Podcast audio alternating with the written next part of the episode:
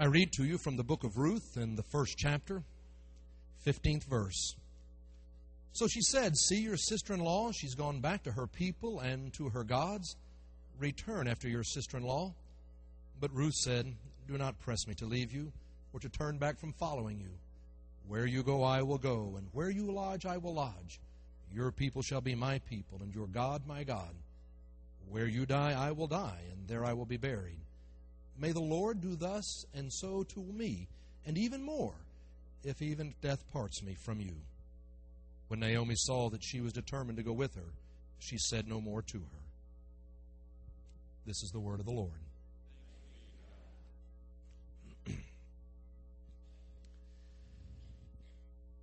It's hard for me to believe that it was twenty years ago now, twenty years ago this June, that Marsh and I came to Oklahoma. I'd been born and raised in Houston. Marsha came there in the third grade. We'd been going to First Methodist Church all our lives. We were now married. Our families lived there. Marsha had a wonderful job down in Houston. We had built our own home. Life was great. But when the opportunity came, we prayed and prayed about it. And I, I couldn't put it into words, but I can tell you, I just felt like God was saying, this is the right thing to do. Twenty years later, I have no doubt that it truly was. But saying goodbye to all of our family and friends was tough, especially our friends that we'd come to know so well. And one of those groups of friends was Scott and Julie DeBerry. Scott and Julie were very involved there at Saint Luke, at uh, Bear Creek. They, they just were doing everything. And we became very good friends. We would go sailing down in the Virgin Islands.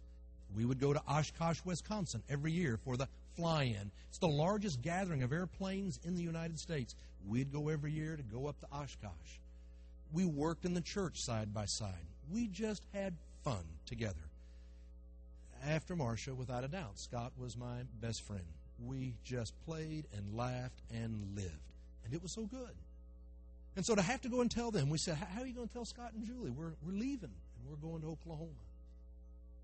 We did tell them, and they were so very gracious about it and said they understood and we'd still get together, and sure enough, we did. I mean, after we moved up here, we still would go travel together, and they would come up, and when we took a mission trip to Russia, Scott and his son Jordan would go with us. We would still see them some. When we got ready to leave Houston, I'll never forget, Scott said, I, I, we're going to come by, and we want to take you guys out to, de- out to eat on your next to last night. We know the last night will be crazy. We'll come get you on Tuesday night. Be ready at seven o'clock. So at seven o'clock, we were ready, and Marsh and I were waiting, and there was a knock at the door. He said, be dressed up. We're going out fancy. And so there was a knock at the door, and when I opened the door, Scott wasn't there. But instead, there was a chauffeur. And sitting out in the driveway was this big, long, white limousine. Now, I got to tell you, I had never ridden in a white limousine. I can also tell you, I could get used to riding in white limousines. Wow, I, I never had that experience. And we went out there, the chauffeur opened the door, and we climbed in, and there was Scott and Julie, and we took off. They had made reservations at a wonderful restaurant down in the Galleria. We went down, and we had this wonderful meal, and then they'd gotten us a place to go to a club to listen to some jazz music, and then we hopped in the limousine and rode Loop six ten, going around looking at the lights of the city, kind of reminiscing, and it was like saying this was going to be it. We had a wonderful evening, no expense spared, and we came driving back out to our house. And when we finally got there, we were about to get out of the car, and Scott said, you guys know how much we love you, and you know how much we're going to miss you. We started to go out and buy you a present so you could put it on your shelf and you'd always think about us. But instead, we decided to give you a memory. We hope you've enjoyed it. And I got to tell you, I, I think about it as if it were yesterday. And I am so grateful for that memory. Because just a few years later, at four thirty in the morning, one morning the phone would ring, and it would be Julie. And she would be saying that the police had just come to her home to inform her that Scott had been killed in a small plane crash. And she said, I'm calling you first so you can tell me what to do. I'd never experienced grief like that before. to lose my best friend.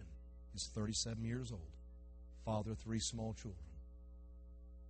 I finally understood grief. This morning, I, I told you that we are the people who know that we have first been loved by Christ. And so we reach out to love others. I thought tonight it'd be good if we moved on to say, when you and I are the people who choose to love others, then we're also the people who are going to become acquainted with grief. Because when you choose to love, you become vulnerable. And if you live long enough, you will know grief. You will hurt. I thought it would be of value for us to look tonight at the book of Ruth. Because to me, it's one of the most beautiful books in the Bible, not because of the heroine Ruth, but because of the wonderful person Naomi. For she was the person who was acquainted with grief. Now, many scholars tell us this book of Ruth was probably written after the exile, post-exilic time. We know that um, we don't uh, that this book was at an important time in the history of Israel, because Israel had two divergent thoughts occurring. After the exile, there was one group that said, we got to pull in together. We got to focus on the fact that we are God's chosen people. And so those were the people like Ezra and Nehemiah. But there was another strain of thought that was developing in Israel at that time, and it was more liberal and open. And it was a strain of thought that said, no, we're supposed to be a light to the nations. We must be a place where people who are strangers can come, and we must love them because we know what it's like to be strangers in a foreign land. And so then you had books like Jonah and Ruth. It's a beautiful book. And it is about a woman who understood grief. You remember how it was Naomi and her husband Elimelech who lived in Bethlehem. There was a drought going on. They looked across the Jordan River Valley to the mountains of Moab, and they saw green fields. And so they left home, and they migrated through the Jordan Valley over into Moab. They settled there, and for a while life was good. But then Elimelech died. He had left two sons. Those sons had grown up. They had married Moabite women. But then one son died, and then another son died. And now Naomi found herself alone in a foreign land. She was overwhelmed with that sense of grief. Being in a foreign land wasn't just a physical place. I think it was also a state of mind. She was so far from home and lost. She'd been there ten years. And now she had to decide, how is she going to handle her grief? If you've lived very long, you've been there. You know what it means to feel so far from home, to feel lost, to know the grief. What do you do to get home? I, I want us to look at Naomi, and I think there's three important things for us to see uh, about Naomi. First of all, first of all, Naomi was a, a person who was willing to love sacrificially, even while she was in her state of grief. I, I love the fact that Naomi is sitting here with her two daughter-in-laws saying, I love you enough, you need to stay here. If you go with me back to Bethlehem, you're a foreigner. I don't know that you'll ever get married. I don't know how people are going to treat you. If you stay here with your people and your family, you'll get married, you're going to have a family. It would be better for me if you came home with me to help take care of me. I want you to stay here. It'll be better for you. Have you ever thought about the sacrificial love that Naomi was offering these daughter-in-laws? Just a couple of years ago, we had a speaker come to Saint Luke's, um, a man named Eliezer Goldstein. Eliezer was a survivor of the Holocaust. He was eighty years old when he came. And I mean, he was sharp. He was spry. I, this guy was just a, a wonderful man. His wife, Rivka, was there with him. They lived in Jerusalem. And they were here to talk to us, and he wanted to tell us his story. It turned out he'd grown up in Poland. And he said with his family, they would worship together. They would pray together. They played together. Life was good until nineteen thirty-nine, and the Germans came. They scooped up all of these Jews, and they put them into a ghetto. twenty-two thousand of them they crammed into this small place. And when they got them into this small place, then they wouldn't let them leave, and they couldn't work, and they got hungry, and life was so hard. But the Germans, they still needed people to help work, make things go, so they looked for some of the teenagers. Eliezer was a young man, and he was strong, and he had a good spirit. And so he got a job working outside the ghetto there on the German army base. And he would go and work, and he would make money. And then he'd go and buy food, and he would slip back into the ghetto and bring it back to his family and try to help them. He did that for three years. It was hard, but he was always working and coming back to take care of the family. He had a wonderful mom, a dad, two brothers, a younger sister. They were family. And then one day, word went out through the camp. Tomorrow, there's going to be a deportation. If you don't have to be in the camp, don't be in the camp. And when Eliezer heard that, he came back to the camp to be with his family. And when he came home and there was his mom and dad, they said, "What are you doing here? You got to get out of here." He said, "I want to be with you." And they said, "You've got to go. You've got to go." And he said, "No, don't make me leave. I want to be here with my family." Oh, there was crying. There was wailing. "Please, you got to go. You got to go." He said, "No." And finally, it was his mother, who had been very quiet, who came over and took him by the arm and said, "We need to take a walk." He said it was seven minutes to walk from their home to the edge of the ghetto. He said, "I wanted to stop the clock. I didn't want that seven minutes to go by so fast." We walked arm in arm to the edge of the ghetto. And when we got there, she said, "You know you must leave. I have prayed, and I believe you're going to survive. I want you to go, to live, and to tell our story." She then handed him a porcelain cup, and he opened it, and inside was honey. He said, "I hadn't seen honey in three years. I have no idea where she got the honey. But she handed me this cup full of honey, and she said, 'May your life be sweet. Now go. Live and love and tell our story.'" And he said, "I hugged her neck and I kissed her, and she turned around and walked away. And I left the camp."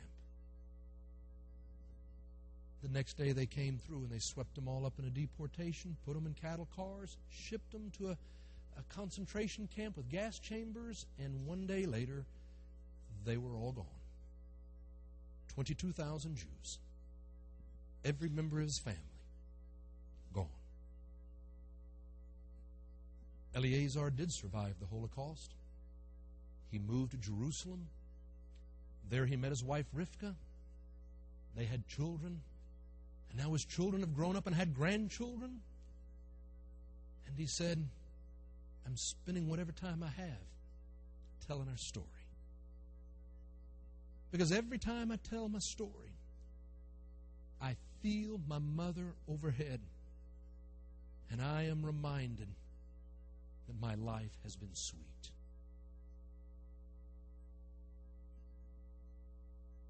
To love somebody enough that you're willing to let them go.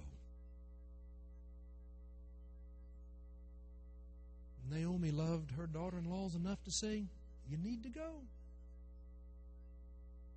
After hugging her neck and crying, Orpha went. But Ruth said, "I want to go with you." So secondly, I've always thought it was so very powerful that Naomi would take the chance to go home. She'd been gone ten years. Ten years, but now she's looking back and she is thinking about the love of family and friends. She's thinking back about her God.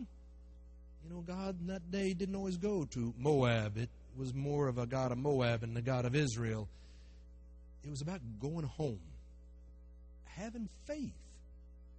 Oh, she was still angry and she was still hurting and grieving, but somehow there was this trust to take a step and go. To trust love that might be there, to trust faith that might lead you. When you feel lost, you're still going to trust to go home. Haven't you ever felt that moment in grief? You don't really know where to go. It really is about trusting love of God and family and having a faith in something you cannot see, you cannot hold and touch and name, but believing that somehow God is going to hold you up, to give you a strength from beyond yourself. You're going to make it. You got to trust. As Phil was telling you, I, I am a private pilot. And I did take up flying originally so I could get my mind off the church. I love church so much, if you're not careful, it gets addicting. And so I, I took up flying lessons, because I did find that when you're out taking your flying lessons and, and the instructor says, all right, we're going to learn how to stall the plane. And you start pulling back, and this thing goes up in the sky, and it begins to butt, and then it falls, and you're looking at the ground. At that moment, you're saying something like, oh, Jesus, oh, Jesus. You don't think about the finance committee. You are closer to God in those moments. That's why I took up flying. And I love flying. And let me tell you, to get it, you got to go with your instructor and you take these lessons. And then finally he gets out of the plane and you got a solo. And finally when you get through flying enough hours solo, you take your test. And then you can finally take up passengers. And I finally got my license on a Friday. I passed that test on a Friday, and I came home, and I was so thrilled, and I said, Marcia, you're next. I said, I want to take you flying, babe. It's going to be so exciting. I said, you've been so supportive, and this is so great. We had a little Cherokee one eighty, very cheap little old nineteen sixty-eight airplane. It was four-place, fixed gear, single engine. I said, get some babysitters for the kid on Sunday. Get the children taken care of. We'll have church. We'll run home, have a quick sandwich, and we'll head out to the airport. So she got the babysitters, and we were so excited.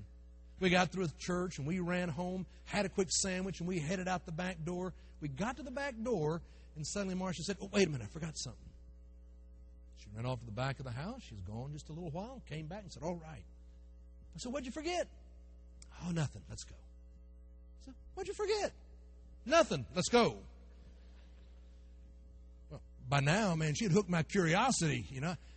I, I don't know what you forgot, but I started heading back through the house. I didn't know if I was particularly looking for anything, but I just started going back through the house. She's behind me saying, come on, let's go, let's go. I got all the way back to our bedroom, and then I suddenly saw it. I knew what it was. Lying there prominently out on top of our dresser was our two wills.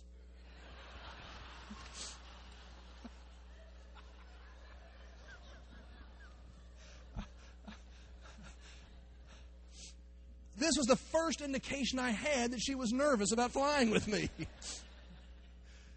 I didn't say a word. I just looked at her, and she just started saying, do you know where those things were? They were buried in the bottom drawer. Nobody would have ever found those things.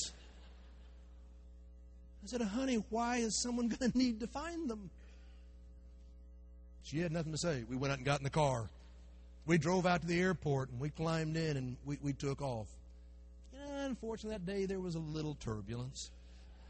The plane was kind of bucking and rocking and jumping up and down a little bit. Marcia was strapped in. She had one hand up on the dash and the other hand on the door handle, and she was holding on for dear life. I was wanting to calm her down, and so I finally said, honey, you know, holding on to the dash and the door handle, if we crash, it isn't going to help you. All it's going to mean is you have a door handle and a piece of the panel in your hand when we crash. I said, relax. She tried to let go and kind of sit back in the seat a little bit, but I could tell she was still very anxious. And so we'd flown a little further, and I'm thinking, what can I say to help her relax a little bit? And I, I finally said, you know, honey, we can't fall out of the sky. The laws in nature say it's impossible. We can't fall out of the sky. She looked over at me like, right, I got it. I said, no, no, I'm serious. I said, there was a scientist named Bernoulli who discovered a principle. The faster a fluid moves, the lower the pressure. The slower a fluid moves, the higher the pressure. I said, look out at that wing. I said, do you notice how it's curved? That's so that the air rushes across the top of the wing quickly. And if that's rushing quickly, then it creates low pressure. You remember the bottom of the wing, how it's nice and flat? The air goes slower underneath the bottom of the wing, and that creates high pressure. And that means those air molecules out there that are going slower are holding this wing up in the air. It means that literally we can't fall out of the sky. Unless we lose a wing or I turn this thing upside down. But, but that's not going to happen. Again, she just kind of looked at me, but we kept on flying, and we didn't say a lot. But now and then I'd look over, and I saw her looking out that window. I knew she was trying to see those air molecules out there holding that wing up in the air, staring out there at that wing. She started to relax a little more. We flew down to Galveston that day. It was a beautiful day. Went down, buzzed along the beach, had a good time flying along, came on back home. By the time we were coming home, she's going, hey, look at that over there. Hey, look at that over there. She was having fun. And when we tied down, when we landed and I tied that plane down, I thought, we're going to have fun flying. Because Marcia has learned how to trust what you cannot see to hold you up. And it is the struggle of faith for us all to trust what you cannot see to hold you up when you feel you have been so lost in that world of grief. Naomi stepped out in faith to go home, to trust that there would be people there who would love her, to trust a God who would guide her. She went forth. And so the third thing, Naomi gets home. When she arrives, it's been more than ten years, people say, is that Naomi? And they begin to gather around her, and you know the story. Ruth comes home. She goes out to glean the grain in the field. Boaz sees her. In the end, they get married. She winds up having a baby. They name him Obed. And Obed will grow up and have a son, and they name him Jesse. And Jesse will grow up and have a son named David. And Ruth is going to become the great-grandmother of the greatest king of Israel, King David. It's a wonderful story for Ruth. But don't miss what's happening to Naomi. Naomi has been back home. And if you read on towards the end of the story, you will see where it says she is surrounded by her friends and those who love her. And these friends have gathered around and they are saying, Naomi, you have a son. And I tell you that Ruth, your daughter-in-law, she's better than seven sons. And you see Naomi holding this baby. Life has not gone the way that Naomi planned. There isn't a day that goes by that she wouldn't think about Elimelech, her husband, or her two sons. Do not get me wrong. Not a day goes by she would not think about them. Life has not gone the way she would have planned. But what she's discovered is life is still good. That the miracle of all miracles is that God can raise us up out of the depths of grief to where one day we again laugh and smile and embrace life. After every loss, you must choose life again. And it is God who enables us to choose life again. It is not what we planned, but it can be good. Several years back, we had Rachel Remen come to Saint Luke's. She's a wonderful lady, written a couple of books, uh, Kitchen Table Wisdom, uh, My Grandfather's Blessing. If you hadn't read them, you're looking for a devotional book, trust me, you will love them. Rachel is Jewish. Uh, her grandfather was a, a Jewish rabbi. She talks about, though, how she grew up and she became a physician, and then she became a counselor. She opened up Commonweal Cancer Center. And she began doing lots of counseling with different people who struggled with grief, death, those sorts of things. And she told a story of a, a lady who came to see her, a lady named Enid. Enid was in her early seventies, and her husband Herbert had passed away. It was their daughters who brought Enid to see Rachel because they were so worried about her. You see, when Herbert died, Enid died too. He'd been gone for two years. And for the last two years, Enid had not taken care of the house. She no longer went out to garden. She didn't put on her makeup and go out with her friends. No, she stayed in her bathrobe. She stayed at home, and she looked out the window. Her daughters were so afraid for their mom. And so they brought her to see Rachel. She came in and sat down and didn't say anything, and Rachel said, "So Enid, why are you here?" "My daughters are concerned about me. They think that talking to somebody might help, but there's no way that it can help because you cannot understand." And Rachel said, "You are right. I cannot understand. Only you know the pain that comes from losing Herbert, the one that you loved so much." She nodded, and they sat there in silence. Finally, Rachel said, "So tell me, Enid, if Herbert was sitting here beside us today, what would you say to him?" She thought for a while, and then she said, "What I would say is, life has gotten so hard. It is so hard. It is hard to eat my meals alone. It is hard to walk the dog at night alone.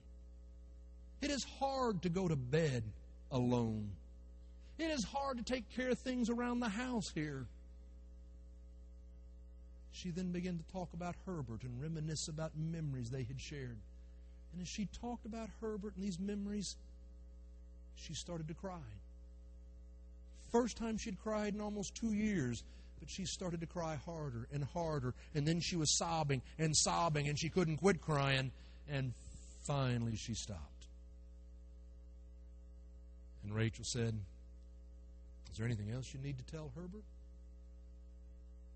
She said, "Yes, I think I'd also like to tell him that I'm a little mad at him. He told me we would grow old together. He told me he was going to be here to take care of me. I would want him to know how much I miss him." She said, "You see, I grew up in a family that was rather cold, and they had rules, and we never hugged or kissed. And then I met Herbert, and he was such a man of love. Oh, he taught me how to open up and to love. And Herbert was always helping somebody, this person and that person. He loved this one and he loved that one." She just went on describing all the things that Herbert did to love and to bless other people.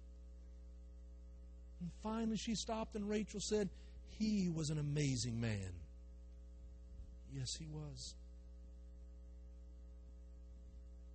So tell me, Enid, if Herbert was sitting beside you today, what do you think he would want to say to you about the way you've lived the last two years?" Said she was shocked. She did a double take, but she didn't hesitate for a moment. And he, he would say, "Enid, what are you doing? Why have you built a monument of pain to me when our whole life was about love?" She thought for a moment and she said,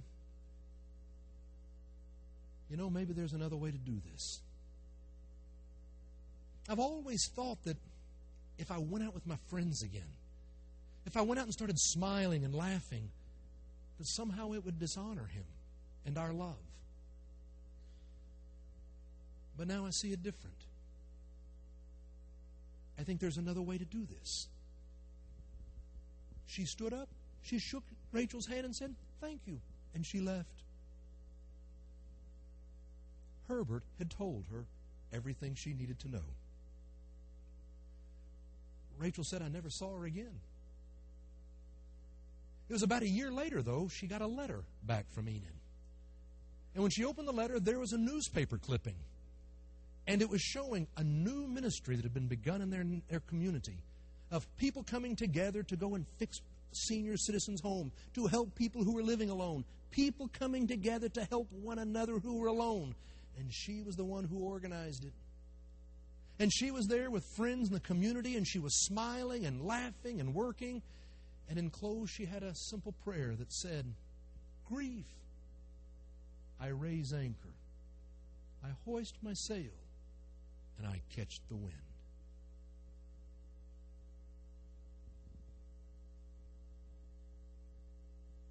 Grief is not about forgetting.